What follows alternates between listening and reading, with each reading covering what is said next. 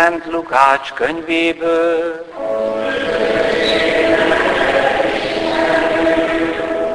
Abban az időben Jézus így szólt tanítványaihoz. Melyiktek mondja béresének vagy bolytárjának, amikor a mezőről hazajön, jöjj ide tisztént és ülj asztalhoz. Nem ezt mondja inkább, készíts nekem vacsorát, övesszel magadat, szolgálj ki, amíg eszem és iszom. Aztán majd elsz és ihatsz te is. És talán megköszöni a szolgának, hogy teljesítette parancsait. Itt is, amikor megteszitek, amit parancsoltam nektek, mondjátok, haszontalan szolgák vagyunk, hiszen csak azt tettük, ami kötelességünk volt. Ezek az evangélium igéi, per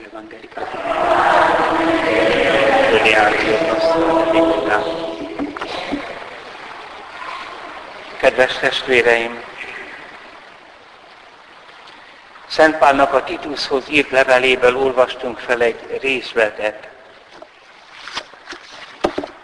Ha ennek a szentírási szövegnek, bármelyiknek a lényegét megragadjuk, akkor megértettük.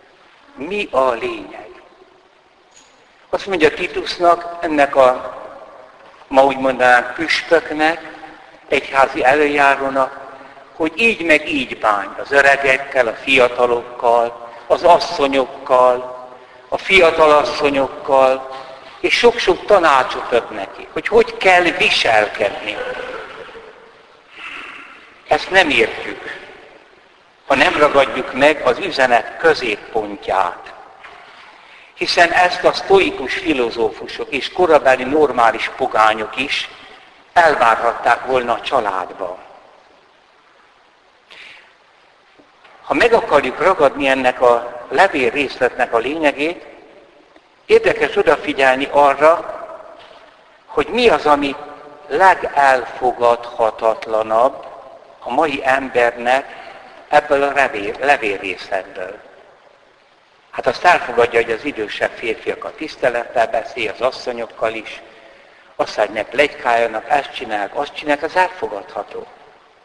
De ez várjuk, reményünk, boldog beteljesedését, nagy Istenünknek, üdvözítőnknek, Jézus Krisztusnak dicsőséges eljövetelét, hiszen ő önmagát adta értünk, hogy minden gonosztól megváltson minket. Testvérek, van egy gyanú, az a gyanú azért helyes, mert én is így voltam sokszor, ezt senki meg nem jegyezte volna ebből a mai felolvasott részletből, pedig ez a lényege. Várjuk üdvözítőnket, nagy Istenünket, Jézus Krisztust, hogy eljöjjön, hiszen ő megváltott minket. Kedves testvérek, mit állít itt Szent Pál Jézusról? Na ez a hitünk közepe. Először is azt mondja, hogy Jézus a Krisztus. Hiszen az Úr Jézusnak az a neve, hogy Jehosuá, Jézus. Nem az a neve, hogy Krisztus, nem úgy van, mint német János. A Krisztus, ez már egy hitvallás. Jézus a fölkent messiás, aki Dávid házában eljön majd egyszer, és uralkodni fog mindörök, és országának nem lesz vége, és akkor minden jó lesz. Ez a Messiás, Jáhve, az Istennek a fölkentje, görögül Krisztus. Tehát azt állítja Szent Pál, a zsidó ember, hogy Jézus az a Dávid házából való uralkodó, aki mindörökké uralkodik. Hát emögött azért a korabeli zsidónak a történetét azért tudnunk kell. Jézus korában sok messiás mozgalom volt. Egy-egy tehetséges férfit, főleg a hadvezérségre alkalmasult, kinevezték messiásnak. Fegyverkeztek, hogy megdöntik a római hatalmat, és akkor eljön a dávidi uralkodó, ezzel rágalmazták Jézust. hogy ő, ő ilyen messiás akar lenni. A császár területén királyságra pályázik. Na most Pilátus nagyon pontosan tudta, hogy Jézus nem fegyverkezik. Hogy a 12 egyszerű kis halásznál nincs fegyver. Jézus másról szól. De még az apostolok is, és a, a tanítványok is mit mondanak a föltámadt Jézusnak az Emmauszi úton? Mi azt vártuk, hogy ő szabadítja meg Izraelt. Na most, hogyha Jézust kivégezték, három napja már a sírba van, hát akkor nem lehet a messiás. Ezt egy zsidó nem találhatja ki. Itt közben jött valami. Az, hogy az Úr Jézus dicsőséges testben, egy új, örökké valósított testben, amilyen majd a miánk lesz az utolsó napon, megjelent, kommunikál velük. És most már nem tartozik ehhez a világhoz, mert a tér bármelyik pontján meg tudja magát mutatni, de nem szellem, van teste. Hát ezért közben mert az egy tudománytalan, ostoba, buta, tudománynak minden alapjának ellentmond, aki azt meri állítani, hogy egy korabeli zsidó Jézusról azt állította, hogy messiás. Hát hogyan legyen messiás, fölkent király, amíg ott van benne a gödörbe a sírba? Tehát közben jött valami az ő föltámadása. És akkor ők átgondolták, hogy mit jelent az, hogy örökké uralkodik. Hát itt a Földön nem lehet örökké uralkodni. Hát az összes királyt, mindenkit eltemetünk. Ja, akkor a halálon is uralkodott. És ezzel a Jézussal találkozik Saul a Damaszkuszi úton. Testvérek, meg kell tanulnunk a hitet. Ezt csak egy zsidó mondhatta ki, aki az Ószövetséget tagadja, az nem keresztény. Mert csak az Ószövetségi nagy beavatás után, és akkor is csak a zsidóság egy része fogadta el azt, hogy nem ezen a világon fog uralkodni, hanem a halálon is. Ez az az örök uralom. Tehát, hogy Jézusnak alá van vetve a halál is. Tehát az első, amit ebben a levélrészetben meg kell újra tanulnunk, hogy Jézus a Krisztus, a fölkent király, a messiás. A másik, nem csak azt mondja Szent Pál, hogy Jézus a Krisztus, ő a messiás, aki uralkodik mindörökké Dávid házába, hanem azt mondja, nagy Istenünk, Jézus. Na most erre kitalálták azt, hogy a korabeli egyház nem istenítette Jézust, az később jött. Minél távolabb vagyunk az eseményektől, annál jobban megindul a legendaképzés, és már Istennek is nevezik. Nem igaz. Szent Tamás apostol. Három napra az Úr Jézus megfeszítése után, mikor megjelenik az apostoloknak, leborul előtte, és azt mondja, én Uram, én Istenem. Izaiás proféta mond valami ilyen, hogy a szűz mélyében fogan és fiút szül, és Emmanuel. Az lesz a neve. A zsidónál nem azt jelenti, hogy rám akasztanak egy hangsót, hogy Ilus, meg Jancsi, hanem a neve az azt jelenti, hogy az lesz a lényege, hogy velünk van az Isten.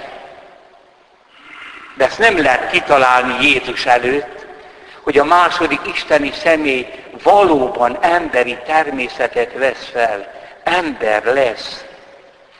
És hát látjuk, hogy nem csak Tamás, aki aztán elmegy Indiába hirdetni minden embernek ezt az örömhírt, hogy Isten emberré lett. Igen, itt elválunk az ószövetségi zsidóktól, de elválunk az unitáriusoktól és a jehovistáktól is. Kedves testvérek, miért nem tanuljuk jobban a hitünket? Vegyétek meg a katekizmust. Jön a tél, félre a tévével, minden nap egy picit olvassatok. Nekünk papoknak is állandóan képezni kell magunkat, mert éppen pár héttel ezelőtt megint megmozdultak a kis Jehova tanúi városunkba. Bekopognak, köszöntenek, és hát ők meg akarnak téríteni téged Jehovistának. És kedves testvérek, nem tudjuk, hogy mit mondjunk nekik. Ott van a kezébe a Szentírás. Na most azt kell tőlük kérdezni, hogy ide figyeljetek. Én katolikus keresztény vagyok. Hiszem, hogy Jézus a valóságos Isten, aki ember lett. Ez a karácsony. Te hiszed? Nem hiszi. Ez egy ariánus típusú erednekség. Az őrtorony című folyóiratban le is írják, hogy Jézus csak egy próféta volt. Nem Isten fia. Tehát nem kereszt. És akkor azt kell mondani, hogy te lobogtatod a kezedbe a Szentírás. Hát olvasd el. Olvasd el csak a Szentírás, hogy azt mondja, nagy Istenünknek nevezi Jézust. De ha azt mondod, hogy Szent Pál levelei később keletkeztek, akkor nézd meg a Lukács evangéliumot, azt mondja az angyal, Isten fiának fognák hívni. Hát, kedves testvéreim, aztán még azt is mondhatod Jelgista testvérünknek, hogy ide figyeljetek, menjetek a hitetlenekhez. Mert mi hiszünk. Miért a hálóban halásztok? Ez nem becsületes dolog. Tessék elfogadni, hogy én is hívő vagyok. Jobban, mint te, mert én, amit a kezedbe tart a Szentírás, annak a lényegét tudom, hogy a názereti Jézus az örök Isten második személy, aki emberré lett. Ez a hitem. Jézus nem egy próféta. És légy szíves, ne halász a katolikusok meg a reformátusok között, hanem térítsd a hitetleneket. De ugyanígy vannak az erdélyi unitáriusaink, itt is vannak Magyarországon. Az egyik unitárius fél órát hallottam, Únusz azt jelenti egy, unitárius, ők úgy gondolják, nyilván egyetlen Isten van, egyetlen isteni természet, de nem vallják a Szent Háromságot. Atya, Fiú, Szentlélek. Tehát akkor Jézus számukra is csak proféta. És akkor nem átallott ezt mondani ez a unitárius atyafi, hogy hát ők a kereszténység lényegét hirdetik, mert mindig voltak igaz keresztények, például Árius, meg Dávid Ferenc. Hát két eretnek, akik között több mint ezer év van, Árius elítélte a katolikus egyház. Dávid Ferenc katolikus volt, utána evangélikus lett, utána református lett, és utána egy álzsidó szekta mert az unitáris az egy áll zsidó szekta. Tehát ők odahelyezik magukat, ahol az Ószövetség van. Jézus nem tartják Istennek. Na most ettől, mert ebben nevelkedtek, mert el van, az érvekkel megnyerték őket. Az Úr is értük is meghalt, üdvözülhetnek. Éljenek szentül, nem tudjuk. De legyenek szívesek, ne hivatkozzanak az evangéliumra. Kedves testvérek, ezeket tudnunk kell. Tehát nem olyan érzelmi, hogy ide ne gyártek, mi katolikusok vagyunk, tessék neki érveket mondani. Tehát az, hogy az új szövetségnek, és az egész új szövetséget beteljesíti az Úr Jézus, ott az Úr Jézust nagy Istenünknek nevezi Pál. Az apostolok leborulva imádják, hát egy zsidó ember nem imádhat egy embert, az a legnagyobb bűn lenne, tehát felismerték, hogy valóban Isten elküldte az egyszülött fiát.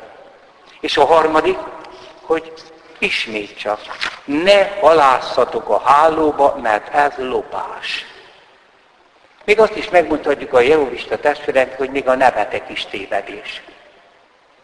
Mert az úgy kell héberül kiejteni, hogy Jahve. Ők pedig összeolvasták a kipontozott mással hangzókat, mert a zsidók más magáhangzókat, zsidók más magáhangzót tettek a jod, hé, vav, hé a tetragramhoz, a négy betű alá, hogy ki ne egy zsidó se az, hogy Jákve, hanem Adonai, Úr. Ezért van sokszor Szentírában az Úr, az Úr, az Úr, az Úr. Mert a Jákve nevet nem volt szabad ejteni. És ők azokat a magánhangzókat, ami figyelmezteti a zsidót, hogy ne ejts ki a Jákve nevet, hanem azt mondta, hogy Adonai, azt rosszul összeolvasták, és ebből származik a Jehova név. És a 1800-as években, hogy mikor keletkeztek. Hát akkor 1800 és Jézus kora között, akkor mi volt? Ki őrizte meg a Szentírás? A katolikus egyház.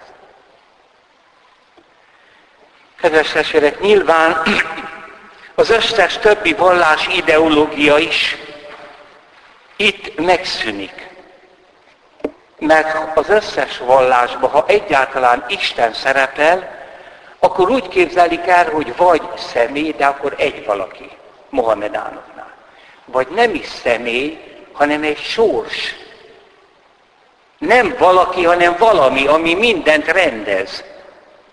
Olyan, mint egy program, amelyet beprogramozod a mosógépet. És az működik. Legtöbb pogányvallásban nincs Isten. Az egész világ az így, ahogy működik. De amelyik vallásokban azért rájön az ember értelem, hogy van egyetlen Isten, ott úgy gondolják, hogy az egy valaki, tehát egyedül van. Na most, ha te egyedül lettél volna a világon, soha nem láttad volna testvérem, apádat, anyádat, testvéreidet, senki. Soha embert nem láttál volna a Földön. Rettenetes lenne. Ennél az is jobb, ha veszekszünk reggeltől estig, higgyétek el. Én tudatom ki se fejlődött volna. Hát kinek mondom, hogy én, ha nincs egy te? Tehát az egyszemélyű Isten nem ismeri a szeretetet. Kit szeretett öröktől fogva? Vagy azért teremtette az embereket, hogy szórakozzon velünk? Szüksége volt olyanra, aki szereti őt, akkor nem Isten, akkor hiány van benne. Nyilván nem találhattuk volna ki, hogy mi van Isten belső világában. Ha az onnét jövő örök ige, a második isteni személy el nem mondja nekünk, hogy az Isten egy, de belül közösség. Hogy Isten maga a szeretet. Tehát egyetlen vallás, egyetlen filozófia se foglalkozik azzal, ami minden embernek, a mai hitetlen embernek is a legnagyobb kínja. Mi az, hogy szeretet? Honnét van, és elmúlik? Hihetetlen mélység. És azt is mondja, hogy nagy Istenünknek, Jézusnak, aki a Krisztus, üdvözítőnk. Vagyis, hogy magára vette a bűneinket, és van feloldozás. Megdöbbenve tapasztaltam Nabel Kresi, egy fiatal Mohamedán, az Egyesült Államokban született hithű Mohamedán, akinek egy keresztény barátja lett, és megtért. Ezt a könyvet is érdemes elolvasni, az a címe, Allahot kerestem, és Jézusra találtam. Annyira megdöbbent azon, hogy azt mondta barátja, hogy az Isten szeret. Hát Allah nem szeret. Ő uralkodik, és néha irgalmas, de ott van a fátum is, a végzet. És ami nagyon megdöbbentett, amikor az azt mondta neki a barátja, hogy te, Hát megbocsátjám az Isten, az Úr Jézus, a mennyei Atya, a Szentlélek, megbocsátjám a te bűneidet. Szóval miért? Miért kell ezt megbocsátani? Sok rosszat tettem, de sok jót is. És a kettő kiegyenlíti egymást. Tehát nincs meg az a gondolat, hogy a bűn mélyén az Istentől való elszakadás van. Tehát az, hogy valaki állandóan plegykál, az, hogy hazudozunk, meg ezek a kis dolgok, mögötte az ördög azt akarja, hogy olyan legyél, meg úgy gyűlölködj, hogy végül már Isten ne is legyen számodra. Tehát minden bűnnek a gyökere az, hogy szakíts az Istennel. Ezért szakított Európa az Istennel, mert erkölcstelenül, lezüllötten akar élni, és tudja, hogy ez kapcsolatban van az Istentől, és ezért tagadja, hogy van az Isten. De nem figyelt oda Jézusra, aki azt mondta, hogy ha megbánod a bűneire, a mennyei atya megbocsát neked. Nem ismerik a bűnbocsánatot. Isten üdvözítő kegyelme azonban minden ember számára megjelent. És arra tanít minket, hogy szakos, szakítsunk az istentelenséggel. Nem a morális bűnökkel, az kevés. Ami katolikus istentelenségünk az, hogy csak néha imádkozunk. Mindig kell. Vele kapcsolatban lenni. Megszüntetni ezt a szakadást. Akkor tudunk talán javulni.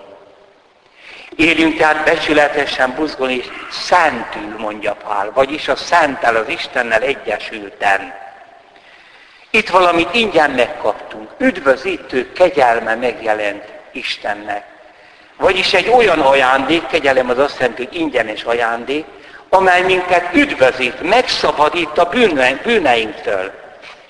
És megkaptuk a szent lelket, most az a be új élet bennünk gyümölcsöt tere. Tehát, hogyha egy keresztény jót tesz, akkor csak az isteni természetét engedi működni magába. Ezért tehát nem mondjuk azt, hogy mennyi jót tettem. A jó fa jó gyümölcsöt terem. Örüljek, hogy jó fa lettem, ráoltva Jézusra, az igaz szöllőtőre, és ő bennem megtermi azt, hogy megbocsátok a másiknak, hogy elviselem, hogy ott vagyok a szenvedő mellett. Ez termés. Ez nem az én teljesítményem. A fának nem teljesítménye az, hogy terem. Magától terem. Ezért mondja az Úr Jézus, hogyha mindent megtettetek, Jaj, atya, én templomba járok, adapoztam a templomba, én festettem a pénzemből az üvegablakot, én mindig ott vagyok, és ha mindent megtettetek, mondjátok, hogy haszontalan szolgák vagyunk. Mi az, ami, meg, ami tetszik a jó Istennek? Ha várjuk őt. Van egy másik példabeszéd ez egy kis szolga, aki nem csak előkészi, egész nap dolgozott, hanem este még várja az urát. Ott ül az ajtóba, palesztin kis házikó, és ott van mellette a kis mécses, és elmúlt már éjfél. Olyan álmos, olyan szíven se aludna, mint a többiek, mert ez a világ alszik, nem várja Istent. És már az első kakas szó is megszólalt. És egyszer csak megjön az ő ura és látja ezt a kis szolgát. És ő szolgál fel neki. Egy ilyen kapcsolat az Istennel. Az, hogy jót teszek, annak örülhetek, hogy terem bennem Jézus. Ha most így gondolunk vissza arra, hogy Szent Pál mit mond, hogy hogyan viselkedjünk az öregekkel, fiatalokkal, asszonyokkal, lányokkal, hogyan éljünk ebbe a világban, az nem azt jelenti, mint többi erkölcsi tanító, hanem nekünk a bennünk levő isteni életnek termése az, hogy így viselkedünk. Bizony mondom nektek, ha ébren találja kis szolgáját, ő szolgál föl neki, asztalhoz ülteti, amelynek megvalósulása a Szent Mise, amikor Jézus terít asztalt, és már nem csak, hogy asztalhoz ültet, hanem ő lesz a szolgának az eledele. Amen.